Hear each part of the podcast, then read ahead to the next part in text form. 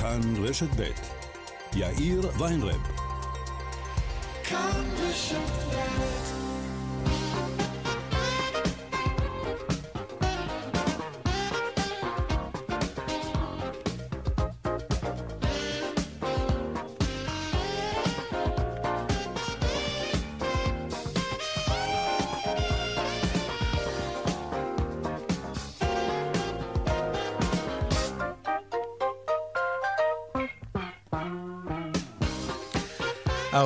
ועוד כמעט שש דקות, כאן צבע הכסף ברשת ב' יום שלישי, שלום לכם, העורך רונן פולק, בהפקה קובי זרח, טכנאי השידור רמי פליקס, הדועל של צבע הכסף, אתם יודעים, כסף, כרוכית, כאן.org.il, כסף ב-K אגב. אני יאיר ויינרב מעכשיו עד חמש, צבע הכסף, אנחנו מיד מתחילים.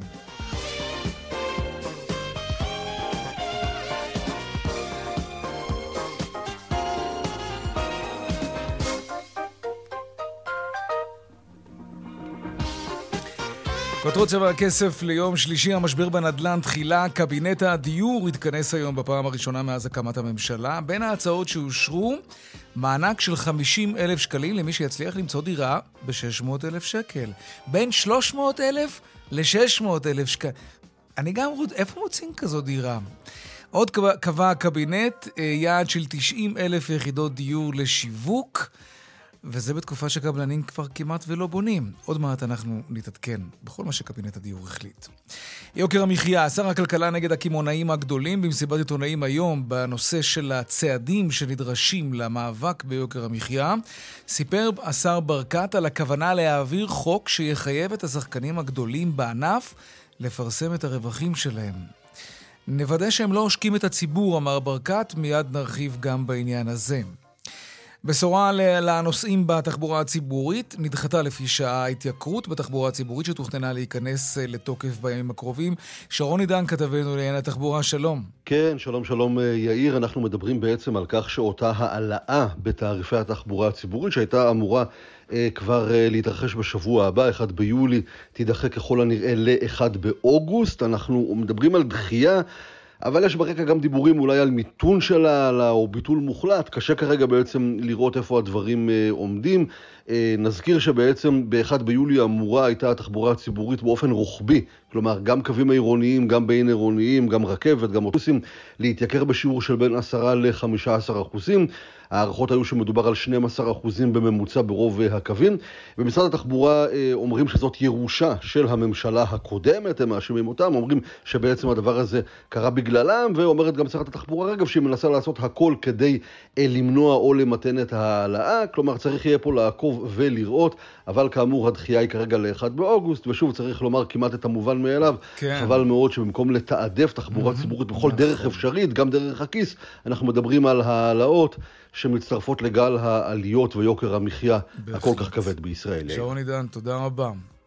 ועוד מיד בפתח צבע הכסף על ראשי המחאה נגד המהפכה המשפטית. הם מצליחים הפתעות בצעדי המחאה ומאיימים בשיבושים בנתב"ג בשבוע הבא. שימו לב לזה. עוד מעט אנחנו נתעדכן. וגם אה, עמלה ביום, אנחנו אה, בטוח נצליח היום. כן, המאבק של צבע הכסף בעמלות הבנקים והדיווח משוקי הכספים כרגיל לקראת סוף השעה, אלה הכותרות כאן צבע הכסף. אנחנו מיד ממשיכים.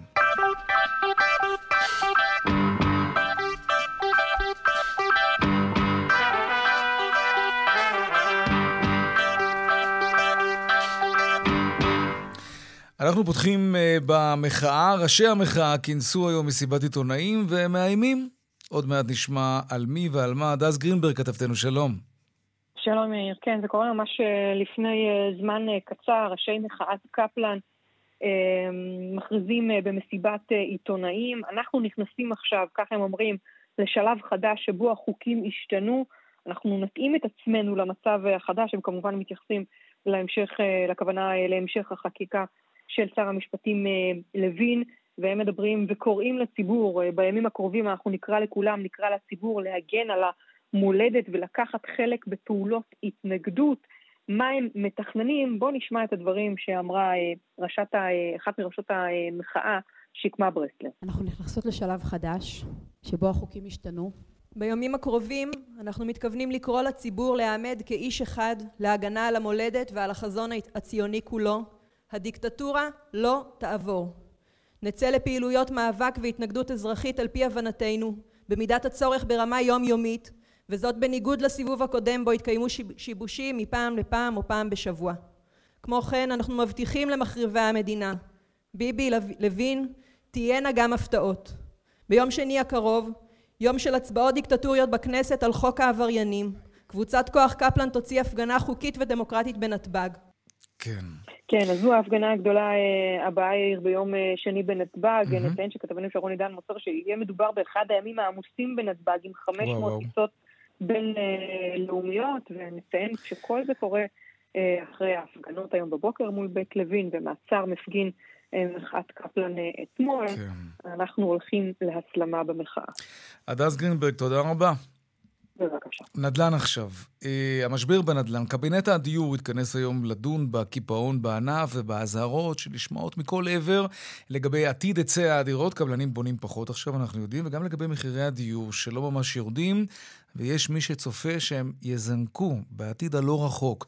דנה ירקצי, כתבתם לענייני כלכלה, שלום, מה הוחלט שם בקבינט? שלום יאיר. כן, נכון, שר השיכון גולדקנופ מביא היום לאישור קבינט הדיור תוכנית לפיה אה, יינתן מענק של 50 אלף שקלים לכל מי שיקנה דירה יד שנייה בעד 600 אלף שקלים, כלומר, תהיה הגרלה, הוקצו לכך 50 מיליון שקלים, זה אומר שרק אלף זכאים יוכלו לקבל את uh, הסבסוד הזה, אבל השאלה המשמעותית היא איפה היום יש בכלל דירות כאלו בסכומים שבין 300 אלף שקלים mm-hmm. ל-600 אלף שקלים, אז אנחנו ביקשנו מאתר נדל"ן לבדוק בלוח שלהם. כן.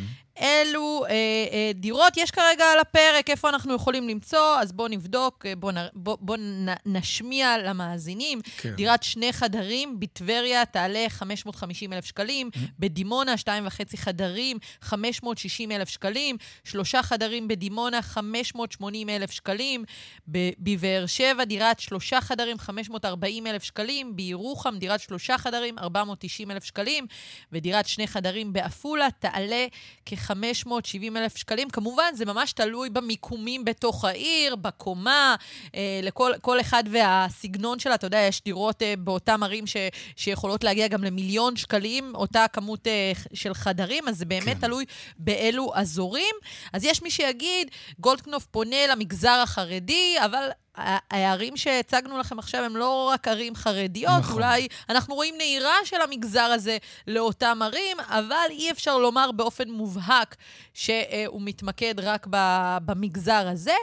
אה, ברמ"י ובמשרד השיכון גם הציגו יעדים שאפתניים של אה, שיווק של 90 אלף אה, יחידות דיור, 115 אלף יחידות דיור לתכנון וביצוע, כלומר עסקאות של למעלה מ-61 אלף יחידות דיור, 3,500 יחידות דיור להשכרה. צריך לומר, אנחנו נמצאים בתקופה שבה ישנה ירידה חריפה, ירידה משמעותית בהתחלות הבנייה. לא כל כך mm-hmm. ברור איך במשרד השיכון וברמ"י רוצים ליישם, או, אתה יודע, לעמוד ביעדים הללו, כאשר אנחנו רואים עוד ועוד קבלנים שלא מתמודדים על מכרזים, מבטלים מכרזים, ובכלל. עוצרים התחלה לא של בונים, בנייה. בונים לא פחות בונים. ופחות.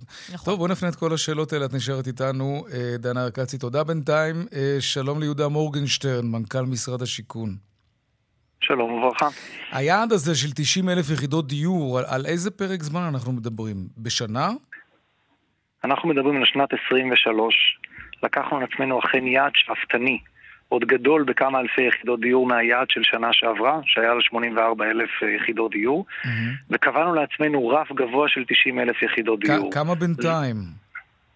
זה נכון, אבל בדיוק. לא, אני רוצה, כמה בינתיים שיווקתם? אני, אני רוצה לענות. כשאנחנו כן. מסתכלים לא רק על שיווקים, לא מודעות, לא חוברות ולא לכל השאלות האלה, אלא כשאנחנו מסתכלים על סך העסקאות מינואר עד יוני, לאורך השנים מ-2015 ועד 2023, כן. אנחנו מדברים ב-2015 על 12,000 יחידות דיור, אם אני רץ ל-2018 אנחנו מדברים על 16,000 יחידות דיור. בשנת השיא האחרונה, בעשור האחרון, ב-2022, עמדנו על 21,000 עסקאות. נכון להיום אנחנו עומדים על 20,000 עסקאות, בואכה 21.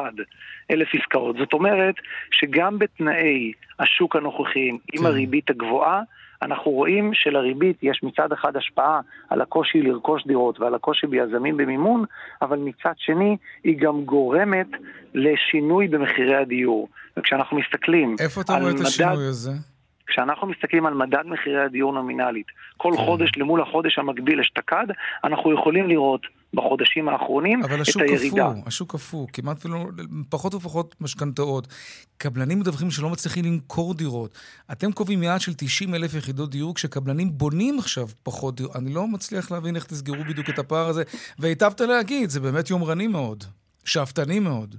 קודם כל, יעד צריך יעד תמיד צריך להוביל אותנו קדימה.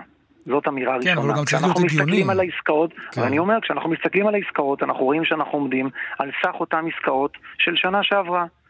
עכשיו, יש לא מעט צעדים, גם צעדים של מענה מיידי. הבאנו תקציב של קרוב למיליארד שקל להאצת נדל"ן. את אותם מקומות של מחוץ לאזורי הביקוש, וזאת עוד החלטה שעברה בקבינט היום, כן. הגדלת הסבסוד. אם עד היום מכרזים מחוץ לאזורי הביקוש ובפריפריה קיבלו מענק ליזם בשביל לבוא ולייצר כלכליות לפרויקט של בין 30 ל-50 אלף שקל בהתאמה לפי ערים, אנחנו הוספנו עוד 35 אלף שקל on top הדבר הזה. זה בדיוק לייצר את אותו הנעה של הגלגלים האלה. עכשיו, בתוך אזורי הביקוש, אנחנו באים ואומרים, אנחנו נשחוק את ערך הקרקע, הורדנו את מחירי המינימום, ואנחנו נותנים לשוק לעשות את שלו. בסופו של דבר, okay. אנחנו אוקיי. לא קובעים את מחירי המקסימום של הקרקעות, אבל כן. הורדנו את מחירי המינימום, ככה שאנחנו רואים בזכייה במכרזים באזור, באזורי המרכז, עשרות אחוזים מחירים נמוכים יותר, והקבלנים ניגשים. דנה? Uh, טוב, אנחנו רואים, יש לכם עכשיו את הפרויקט דגל הזה של מתן מענק של 50 אלף שקלים לכל מי שיקנה דירה יד שנייה בעד 600 אלף שקלים. נתנו רשימה חלקית של uh, uh, uh, כמה דירות שאפשר למצוא בטבריה, בדימונה. זה הפתרון, והאם זה בכלל יכול לספק כאלף זכאים לפי ההגרלה שלכם? הפתרון הראשון שלנו, כמו שאמרתי, הוא הגדלת היצע, היצע, היצע. הגדלת ההיצע בתוך אזורי הביקוש, מחוץ לאזורי הביקוש, בכפרי ובעירוני. זו תוכנית הדגל שלנו. כל הצעדים האסטרטגיים, השינויים המבניים שנעשים ביחד עם משרדי הממשלה השונים והמענים המיידיים שאמרתי על הפחתת מחירי המינימום והאצת נדל"ן הם התוכנית והווקטור המרכזי שלנו. לצד זה יש את תוכנית דירה בהנחה שמאפשרת לאנשים לגשת ולקנות דירה בהנחה של עד 600 אלף שקל.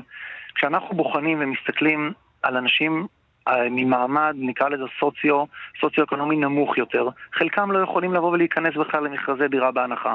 את אותם זכאים, שאין להם אפילו את ההון העצמי הנדרש לבוא ולקחת על עצמם התחייבות של דירות של מיליון, מיליון וחצי וצפונה, אנחנו באים ומייצרים פתרון לאותם אנשים. ועכשיו חשוב להגיד, לאותה החלטה שעברה היום בקבינט, הצמדנו מחקר אפקטיבי, לבוא ולבחון את עצמנו. גם כשהתחילה תוכנית מחיר למשתכן, מחיר מופחת, או כל תוכנית כזאת או אחרת שהתחילה, אנחנו צריכים כממשלה לבוא ולייצר לעצמנו אדפטיביות, להיות קשובים לשוק ולהתאים את עצמנו. לא תמיד אנחנו מספיק טובים בזה. יכול להיות שאחרי שנריץ את הפיילוט נבין שצריכים לצמצם אותו, אולי נבין שצריכים להרחיב אותו, אולי נבין שצריך לדייק אותו. ומה אתה אומר למי... אבל אנחנו מייצרים פה פתרון לאוכלוסייה שונה. ועכשיו ו... חשוב להדגיש, ו... אין כפל מבצעים. אי אפשר גם דירה בהנחה וגם okay. את אוקיי. מענקי יד שנייה, ו... זה אנשים שיוצאים מהתור ההוא. ומה אתה אומר למי שאומר שגולדקנופ פונה שוב לסקטור שלו, למגזר החרדי? קודם כל אנחנו נעשה מחקר, אנחנו נוכל לבחון את זה. אנחנו לא הגבלנו את זה לא על ערים מסוימות, אנחנו לא הגבלנו את זה... לא, אבל הגבלתם את זה תקציבית, והשאלה אם מחירי הנדל"ן אין... האלה באמת מאפיינים את הריכוזים שבהם חרדים גרים בדרך כלל. אני, זה, אני זה... חושב שהכתבה קודם, ודנה הציגה את, ה, את הפריסה הגיאוגרפית, ואני חושב, אני מסתבר שהיא הייתה חלקית, אני מניח אני לא חושב שיש פה איזשהו אפיון כזה או אחר לאוכלוסייה. אני רוצה... ימים אוקיי, יגידו. אני רוצה שנשמע יחד את דברים שאומר חיים פייגלין, ממלא מקום נשיא התאחדות הקבלנים. הנה. תנו לנו את האפשרות לבנות מחוץ לגוש דן ולהכין את ישראל לעתיד. ההחלטה לתכנן יעד של 115 אלף דירות בלבד היא החלטה מינורית ומנותקת ממציאות קצב גידול האוכלוסייה כאן, תוך התעלמות מצורכי הבנייה האמיתיים של ישראל כיום. יש לתכנן מיד ארבעה מיליון דירות כדי שניתן יהיה לפתח את כל התשתיות בזמן ולספק את כל המגורים לאורך הדור הקרוב, כולל כל מבני הציבור וכולל כל התשתיות. ואני אוסיף דברים שכותב לנו קבלן עכשיו, תוך כדי שידור. הוא שואל, מדוע לאחר קבלת היתר, היתר, שזה תהליך של שנים, צריך לחכות עוד חודשים להתחלת, לאישור התחלת העבודות. ולא רק זה, חיבור לחשמל, הוא כותב לנו ארבעה חודשים. קבלן אחר מספר לנו שמחכים שנים להטמנה של צובר גז, ועוד חודשים לאישורים של מכבי אש, ומשרד הבריאות, ותאגידי המים. זה לא נגמר. זו ביורוקרטיה מקוללת, ש- שהיא זו שהייתה יכולה לקצר טווחי זמן והרבה מאוד כסף לרוכשי הדירות. למה בזה אנחנו לא רואים איזושהי התייחסות בתוכנית שלכם? קודם כל העברנו היום את ההחלטות, מה שנקרא החלטות שתלויות בנו במשרדים האחרים, משרד האוצר ששותף אה, אה, בסוף הדברים מתוקצבים, וזה דברים שאנחנו מכילים אותם, כמו שאמרתי, במענה מיידי. לצד זה, גם בחוק ההסדרים, והזכרתי קודם ברמז, שינויים מבניים וצעדים אסטרטגיים שקשורים גם לעולמות התכנון, גם לעולמות של הסרת חסמים, זה דברים שקורים. אבל כטבעם של דברים, כשמדובר במערכת מרובת שחקנים, זה הופך להיות מורכב יותר. עדיין שומה עלינו האחריות, וזה אחד מהדברים שנאמרו בקבינט. אנחנו קיבלנו משימה, והמשימה שנכתבה גם כן בתוך הפרוטוקול, היא לא להיפגש בקבינט עוד מספר חודשים, כן. אלא עוד מספר שבועות, ולבוא. ולבחון איך אנחנו עובדים עם רשויות מקומיות, איך אנחנו פותרים מעבר לבנייה את נושא של ביוב, מים וחשמל. כן, אוקיי, טוב, נראה לאן הפיילוט הזה יביא אותנו. בהצלחה, מה נגיד? יהודה מורגנשטרן, מנכ"ל משרד השיכון, תודה רבה. תודה רבה לכם. תודה. דנה, אנחנו עדיין איתך. נכון. יוקר המחיה, נמשכים המאמצים של הממשלה לשנות את המציאות הזאת. השר ברקת מחריף היום את המלחמה שלו מול הקמעונאים. תספרי לנו מה מדובר. כן, הוא מכנס היום מסיבת עיתונאים יחד עם המנכ"ל שלו, יחד עם המפקח על המחירים במשרד האוצר, ששלח מכתבים לענקיות אה, המזון ודרש מהם לפרסם את המחירים שלהם. היום הוא מציג שלושה צעדים כאלו שאת אה, חלקם אנחנו יודעים, פשוט הוא הבהיר שזה מה שהולך להיות. אז הדבר הראשון זה הצעת החוק שלו שעברה בקבינט, אה, בקבינט למאבק ביוקר המחיה, וזוהי פתיחה של שוק היבוא לאירופה. כלומר, מה שטוב לאירופה, טוב לישראל. להעביר מוצרים שהם אה, מהאיחוד האירופי ללא בדיקות ורק על בסיס אה, הצהרה. הוא פירט את הצעדים הללו. הדבר השני שהוא הדגיש על כך שהחוק לפיצול מונופולים חוזר לשולחן הממשלה.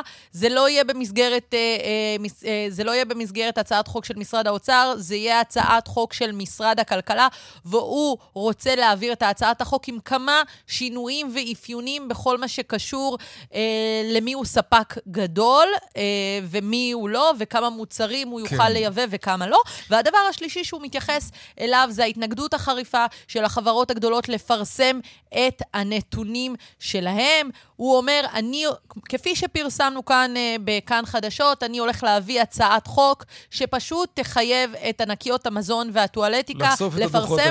בואו נשמע כן. את הדברים. הנה.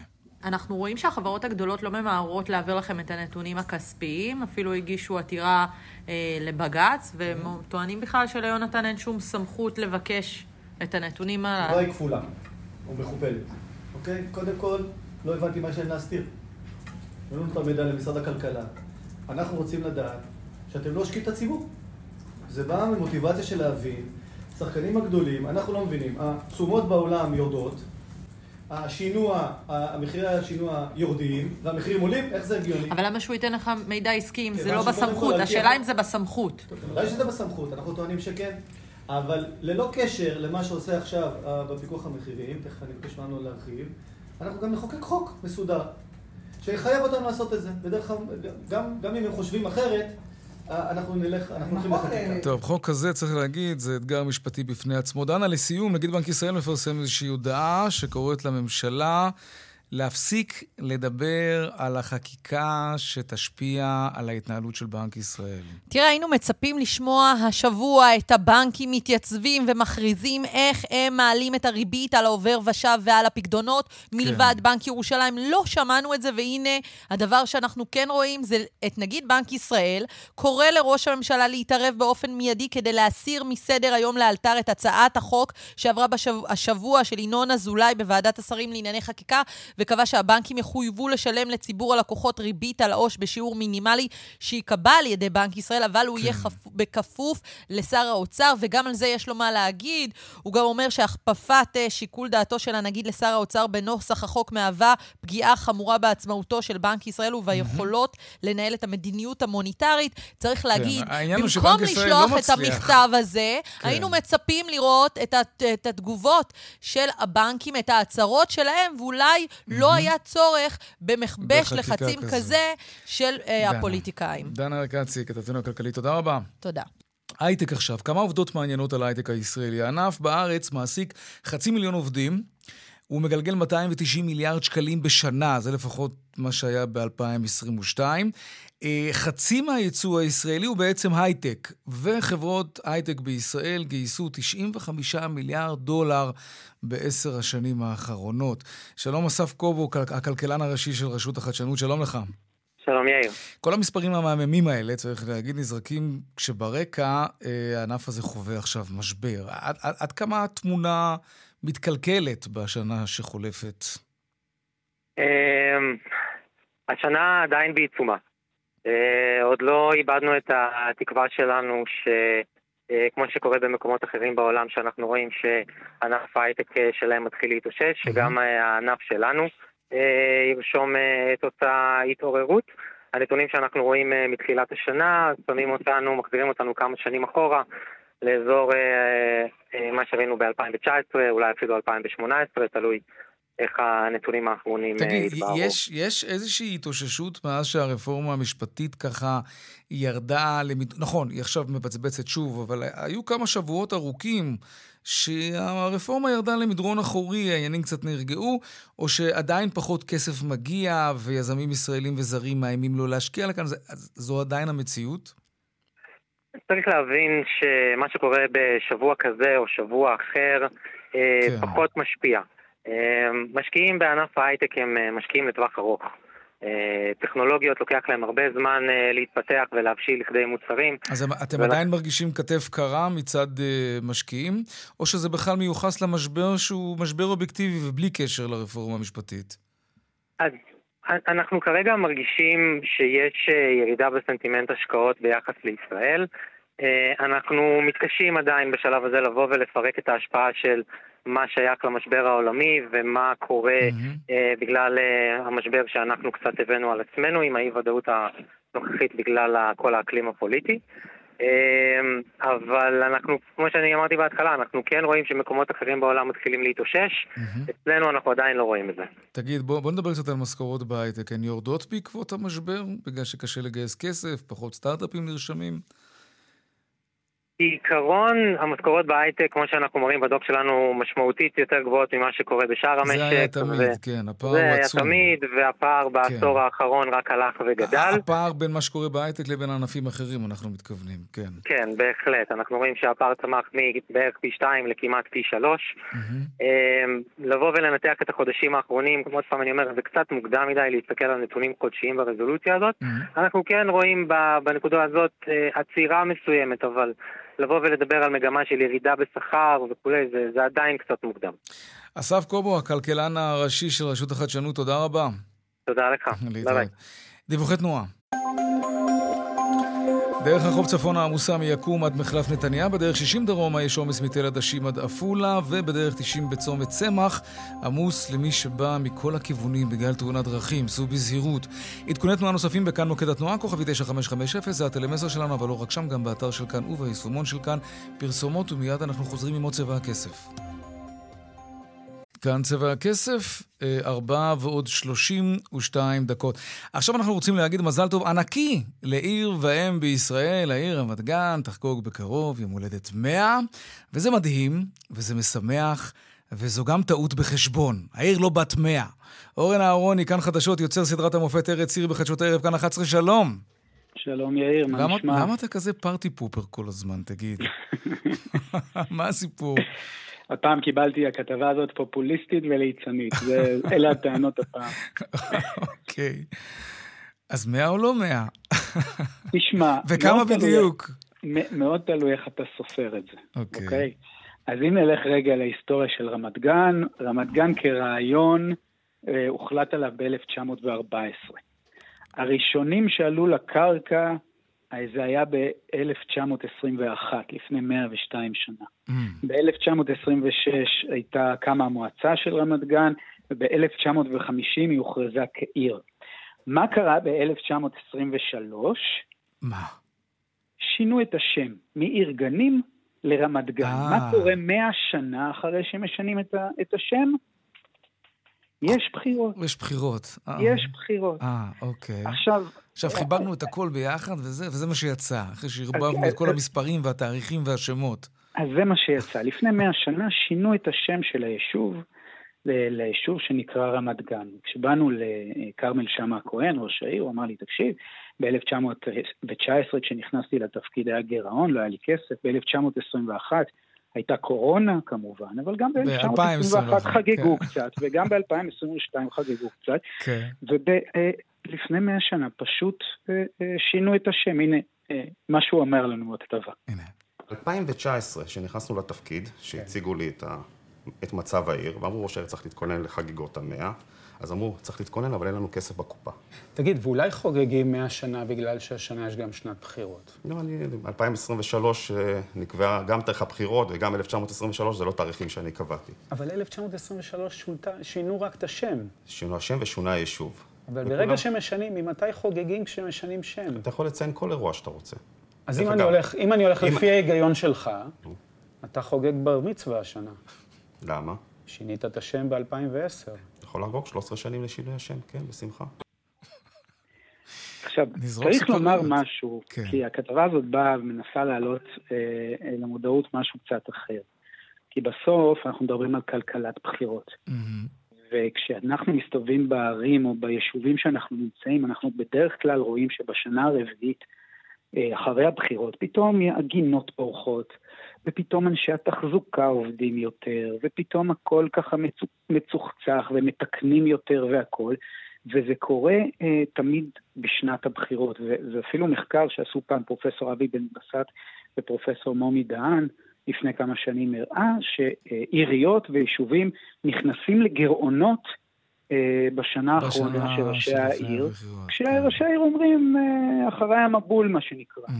אבל אה, כן. זה נושא שהוא מאוד רציני, במקרה הזה זה 20 מיליון שקל. 20 מיליון שקל על חגיגות, ויש פה זיקה ברורה בין החגיגות לבין הבחירות, הקרבה גם למועד, ו- וצריך לדעת את זה, צריך לשים את זה על השולחן, לא רק לבוא ולהגיד 100 שנה לרמת גן, אלא לבוא ולהגיד, חבר'ה, יש פה גם בחירות, זה 100 שנה לשינוי העיר, ותעשו עם זה מכאן מה שאתם רוצים. זה ממש סודוקו. טוב, אורן אהרוני, הכתבה המלאה, הערב, בחדשות הערב, בכאן 11, תודה רבה. תודה, תודה רבה. להתראות. שלום רונן פולק. שלום יאיר. הצלחנו היום. הצלחה זה כשמשבצים כמו שצריך, כן. וכשעומדים בזמנים, אז הכל מסתדר. נכון, נכון. טוב, היום... אה, זו הייתה עקיצה. אמ, אה, אוקיי. בואו נדבר על... אנחנו מדברים על העמלות, על העמלות. כן, נכון. עמלה ביום. כן, בואו נדבר על ה... עמלה, נכון? זה מה שרות אלמגור אמרה? עמלות. עמלות, ואם זה ביחיד? עמלה. עמלה. עמלה. לא עמלות. עמלות. כן. לא עמלות, אלא אם כן זה בסמיכות. אז עמלה. כן. כן. זו הייתה פינתנו. אה, רגע של עברית. רגע של עברית. כן. זה של תחנה אחרת. לא. כן? רגע של עברית? טוב, לא משנה. טוב, בוא נדבר, בוא נדבר כן. על העמלה המכונה עמלת משיכה מסניף בנק מרוחק. להלן, מהמרגיזות והמטופשות בענף. והמוצדקות. כמובן. קדימה. בואו נתחיל כרגלנו בהסבר קצר על העמלה הזאת, אוקיי? Mm-hmm. וזה הולך ככה. בנק רשאי לגבות אה, עמלה מלקוח שמשך כסף מכספומט המרוחק לפחות 500 שקלים מסניף הבנק. כלומר, mm-hmm. אם לבנק יש כספומט במקום שהוא מרוחק מהסניף, הוא רשאי לקחת לך עמלה בסך חמישה שקלים על כל משיכה, וזה כמובן בנוסף לעמלה הרגילה שהבנק גובה על משיכת uh, כספים. הרעיון שעומד מאחורי האישור לעמלה הזאת הוא שלעובדי הבנק נדרשת עבודה יקרה ורבה יותר להפעלת הכספומט. אתה יודע, שינוע של הכסף ממקום למקום, יש דמי שכירות לפעמים שנדרשים כאן, אה, וזה יותר יקר מאשר להפעיל כספומט שממוקם על הקיר החיצוני של סניף הבנק. וכדי לממן את זה, כל אחד מהעשרות אלפים שבטח מושכים כסף מכספומט בחודש צריך לשלם חמישה שקלים. נכון. כן. עכשיו... אין לי ספק שזה מממן אחד לאחד. כן. כן. בוא, בוא תראה משהו, אוקיי? אנחנו נמצאים בתקופה שכבר שנים רבות הנהלות הבנקים סוגרות סניפי בנק. אתה מכיר את זה, נכון? כן, כן, כן, בטח. מדובר בעשרות כן, סניפים בשנה שנספרים. תהליך הדיגיטציה של, של הבנקים בישראל. בנק ישראל מאשר את זה, אגב. אבל בטח יש איזשהו תנאי, כלומר, כן, יש, אתם סוגרים סניף, תשאירו כספומט. יש תנאים, וכמובן שכל סגירה של סניף אה, מחייבת אישור כן. של הפיקוח על הבנקים ושל בנק ישראל. בוא נניח שסניף הבנק שלך ברעננה, נכון? כן, כן. אה, הוא נמצא ברחוב ויינרד. אה, סניף הבנק שלי ממש כאילו? איפה שהחשבון שלי מנוהל? כן. דווקא לא ברעננה, אבל אוקיי, בסדר. אוקיי, לצורך העניין, בוא... אה, סתם בשביל הדוגמה. כן, דוגמה. אה, אוקיי. אוקיי. כן. בסדר. סיבכתי אותך? לא, פשוט מה זה משנה? לא באמת משנה לי אם הסניף שלך באמת ברעננה או לא, זה הרעיון. לא יודע, הסתכלת עליי, ביקשת ממני אישור, למה שאני אאשר לך משהו שהוא לא נכון? כי זה לא כל כך רלוונטי, הפרט הזה. אז תרוץ עם הסיפור, לא צריך איזה... בוא נניח שהסניף, החשבון בנק שלך מנוהל בסניף כלשהו. כלשהו. אוקיי? ויום אחד הבנק שלך החליט לסגור את הסניף ברחוב ויינרב, אבל הוא עדיין היה מחויב להשאיר במקום כספומט. אוקיי? כי, ככה כן. בנק ישראל מחייב אותו. אתה יכול לסגור את הסניף, אבל תשאיר כספומט. כספומט. כן. אז מה שיקרה הוא שעכשיו, הכספומט שמשכת בו כספים כל השנים, הופך להיות כספומט שהמשיכה בו מחייבת עמלת משיכה מסניף בנק מרוחק. כי אין שם כבר סניף בנק, עכשיו mm-hmm. נשאר שם רק כספומט, הסניף נסגר. כן. בקיצור... הסניף בנק עליו השלום בגן עדן, נכון, רחוק מאוד. Mm-hmm. לא נגיע לשם. Uh-huh. אולי כן. ומשהו צריך לממן את המרחק הזה. בדיוק. הדמיוני הזה. כן. כן. היה סניף, הוא איננו, נשאר כספומט, עכשיו הסניף שלך כבר הפך להיות מרוחק מהכספומט, mm-hmm. מעל 500 זה, מטר זה כנראה, כן. נכון? הוא נהיה כן, מרוחק, כן, כן. ולכן אתה תשלם עמלה, עמלת משיכה, המכונה עמלת משיכה, מסניף בנק מרוחק. בנק מרוחק. בסך חמישה שקלים. נדמה לי שזאת העמלה הכי ארוכה ששמענו עד היום. לא, לא, יהיו, לא? יש, יש, יכול להיות שיש אוקיי. יותר ארוכות. שמע. חמישה שקלים, עמלה, חד... עמלה יפה, כן. נחמדה. מהמוצדקות אה, שיש. ממש מהמוצדקות. אה, ושיהיה לנו בהצלחה, מה שנקרא, גם עם העמלה הזאת. רגע, והיא בגובה של חמישה שקלים. אהה, כמה חמישה שקלים. ו...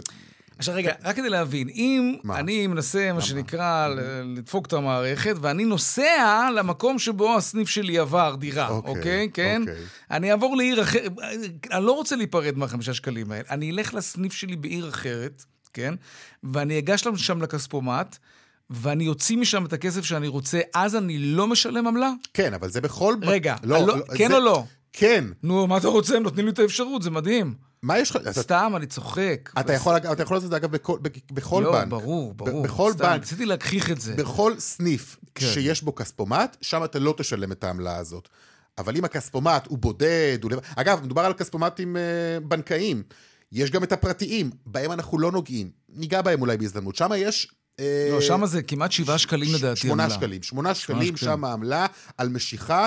אני חושב ש... אגב, טיפ, אם אתם כבר נאלצים להוציא בכספומט כזה... זה אלה שנמצאים בפיצוציות כן, ובכל כן, מיני צידי דרכים. אם אתם נאלצים למשוך כסף בפיצוציות האלה, בזה, להוציא כמה שיותר כסף. לא, אתה יכול... כן. זה מגביל אותך. מאה אחוז, את המקסימום תוציאו. זה מגביל אותך ל-500 שקלים כמדומני. כדי שהעמלה תהיה באופן יחסי קטנה יותר. בדיוק, זאת אומרת, אם אתה רוצה להוציא 1,000 שקלים, אתה תצטרך למשוך פעמיים, ואז לשלם פעמיים נכון, בדיוק, כן. טוב, תשמע, אה, העלינו לסדר היום עוד עמלה שצריך אה, לוותר עליה, לבטל אותה, למרות שהיא מהמוצדקות שיש כמובן. אה, יש לנו זמן כדי להקריא מייל שקיבלנו ממאזין? יש לנו זמן? לא? אין לנו? גם כן, על עמלה. לא, אנחנו צריכים לסיים כנראה. טוב, נגיד רק במשפט. כן. אתה, אתה ידעת שיש... טוב, האמת היא שידענו, שנינו, כי דיברנו על זה פעם. עמלה של המרת מטח. כן, ברור. כן. אז מישהו פה מספר שהוא היה צריך לקבל מחוץ לארץ, מאיזה חברה להשכרת רכב, 160 שקלים זיכוי. Uh-huh. אתה יודע כמה נשאר לו? 20 שקל. ורגע, ומה עם שאר ה-140 שקל? זה הייתה עמלה. זו הייתה עמלה. המירו לו את היורו, את, ה, את היורו לשקל, ונשארו לו 20 שקלים. כן. וואו. כן, כן. עמלת... בוא, בוא נטפל ב, ב, בפינה, ב, בעמלה לא, הזאת. לא, במטחים, תשמע, זה, לא זה נורמלי. בכלל שם צריך לעשות כן. לו עוד תוכנית חדשה. לא, אבל אני מנסה לחשוב, איך מ-160 שקלים שהוא היה אמור לקבל החזר, mm-hmm. נשארו לו רק 20, זאת אומרת שהעמלה הייתה 140 שקל? לא יודע, אולי, אולי, אולי משהו בוא, פה, בוא, בזה, נבדוק את זה. נבקש ממנו גם כן, שינסה להסביר לנו בדיוק את העמלה. מה שלא יהיה, זאת גם עמלה מוצדקת כמובן. כן, טוב. טוב. אה, אה, לוחצים עלינו לסיים. דיווחי תנועה. רונן פולק, תודה. תודה. איילון צפון העמוסה ממחלף חולון וקיבוץ גלויות עד גלילות, דרומה מרוקח עד לגוארדיה, ביציאה מירושלים דרך uh, כביש uh, 16 ודרך מנהרת הארזים, עמוס עד מחלף הראל, דרך אשדוד אשקלון עמוסה ממחלף אשדוד עד ניצנים. עדכוני תנועה נוספים בכאן מוקד התנועה, כוכבי 9550, באתר של כאן וביישומון של כאן פרסומות, מיד חוזרים עם עוד צבע הכסף. כאן צבע הכסף, ארבעה ועוד אה, חמישים דקות כמעט. עכשיו נדבר על שום, ענף השום שנקלע ממש למשבר. אתמול התקיים אה, דיון בנושא הפיצויים למגדלי השום בישראל. זה אחרי שהשום, ענף השום, נפתח ליבוא. שלום איתן אביבי, יושב ראש שולחן מגדלי השום בישראל במועצת הצמחים. שלום. שלום וברכה, אחר הצהריים טובים, יאיר. אה, אולי שולחן זה בעברית, אבל הכוונה היא אה, יושב ראש דסק מגדלי השום, נכון? לא ש... כן, בדיוק כן, כך, כן, בדיוק כך. אנחנו מקפידים על העברית. אה, סיפרתם אתמול בדיון בוועדת הכלכלה, שמתוך 60 מגדלי שום, נשארו עשרה מגדלי שום בלבד. עשרה? זה מה שיש בישראל? זה מה שהיה בשנת 2023. אה, והיום? אני, אני 2024 לשנה הבאה, כן. אולי, אולי אני מדגיש, יישארו שניים או שלושה. מה אתה אומר? מה, אבל למה הם בורחים? מה, הריח? מה, מה, מה הסיפור? בורחים כי מפסידים. Uh, להזכיר את uh, מה שהיה במרץ 2022, כן. uh, הממשלה החליטה על רפורמה. Uh, הרפורמה קרתה בלי להתייעץ עם החקלאים, בלי להתייעץ עם אנשי המקצוע במשרד החקלאות, ובאבחה אחת, בשלהי מרץ, הורידו את המכס לאפס, משבעה שקלים לאפס. אי אפשר לעשות דבר כזה מדורג, אי אפשר להגיד לפני, אי אפשר להכין את החקלאים. בדיוק ערב העקירה והשיווק של השום שגדל במהלך החצי שנה לפני זה, אחרי שכל ההוצאות mm-hmm. נעשו באבחה אחת מורידים, הם הביאו לא מעט חקלאים לפי פחת, עם הפסדים נוראים, עם סגירה של uh, uh, משקים, עם סגירה של כל מיני חברות שהתעסקו בשום. זה פשוט הפך לכאוס, וחשבנו שזה ישתנה בשנת uh, אה, 2023, אבל לא השתנה. Mm-hmm. אבל הדבר תגיד. הכי גרוע, לא, שהמדינה, אני... המדינה הלכה על רפורמה כי היא רצתה להיות נאורה כמו אה, מדינות ה-OECD ומדינות השוק האירופאי, כן, אבל ברור, שמה, אבל, רגע, אבל שמה יש, רגע, רגע שמה יש אה, אה, תמיכות ישירות, שלנו גם הבטיחו תמיכות ישירות, אז uh, את החלק של המשוואה, של להוריד את המכס, הורידו לאפס תראה, אני מיד. מבין את הכאב את החלק השני אותם... לא קיבלנו. רגע, איתן, אנחנו חייבים להתקדם עם הרעיון. יש, uh, היו 60 מגדלי שום, ואתה מתאר כאן מציאות של עשרות מגדלי שום שבאמת קרסו כלכלית, וזה כמובן נורא, אבל צריך להסתכל על זה גם בתמונה רחבה יותר, בהיבט הציבורי. אז אני, אני שואל אותך, uh, יש היום מחסור בשום? האם אנחנו משלמים את אותו מחיר ששילמנו קודם על שום? אולי הציבור היום משלם עשרות אחוזים פחות, ואולי, אתה יודע, בראייה משקית זה היה מהלך כואב, נכון, אבל אולי היה מהלך הכרחי מבחינת יוקר המחיה. תראה, דבר ראשון אני רוצה להגיד שאני צרכן בכל המוצרים בדיוק כמו כל אחד כן. במדינת ישראל. אמנם אני מגדל שום ועוד כל מיני דברים, כן. אבל אני בעד הורדת יוקר המחיה. אז בוא נגיד ככה, שבעשור וחצי האחרונים, היה כל הזמן אה, יבוא של אה, שום סיני לישראל. זה כל הזמן, אני אומר, מדגיש כל לא, הזמן. לא, אנחנו, ו... אנחנו חייבים להיות קצת יותר נהיה קורקטים, ב- אוקיי? ב- כמה עולה וחצי... היום שום לעומת מה שעלה, נגיד, לפני שנתיים-שלוש, כשהיו יותר מגדלי שום בישראל? האם הצרכן הרוויח מזה משהו שלא הרווחנו מזה כלום? הצרכן לא הרוויח כלום. למה? למה? כי כל אלה שבשרשרת השיווק עד הצרכן, הם גוזרים את הקופון שלהם, והם אלה, רשתות השיווק, הם תן אלה... לנו דוגמה, כמה עולה שום היום בישראל? שום היום בישראל עולה אה, יחידה של ארבע... ראשים אה, כאלה? שינה, ראשים כאלה בשרוול, כן. עולה בין שישה שקלים לתשעה וחצי שקלים. אוקיי, קח אותנו אה, אחורה. אחורה זה עלה בין שבעה שקלים לעשרה שקלים. כלומר, לא, לא הבדל דרמטי, אתה אומר. לא הבדל דרמטי, אבל יותר מזה אני רוצה... לא בשביל זה היה צריך להרוס את הפרנסה לעשרות נכון, מגדלים. נכון, נכון. איתן, אנחנו חייבים להסתפק בזה, כי הפרסומות כבר ממש עוד רגע נכנסות, ואנחנו חייבים להספיק עוד את העדכון משוקי הכספים. תודה, איתן אביבי, יושב ראש דסק מגדלי השום בישראל במועצת הצמחים. תודה. להתראות. להתראות. שלום אייל ראובן, מנכ"ל טאוור מבית מגדל. אחר צהריים טובים היום. חייבים לרוץ היום, יש לנו 40 שניות. כן. צצים היום, אז בוא נגיד ככה, אנחנו ממשיכים לרדת גם היום, ובניגוד למגמה בעולם, אז המדדים הראשיים יורדים בעד 9 עשיריות האחוז. ארה"ב כרגע נפתחת בצד החיובי, עם עליות בממוצע של 6 עשיריות האחוז במדדים המובילים, והשקל דולר ממשיכים לטוס מול השקל והאירו ממשיכים לטוס מול השקל.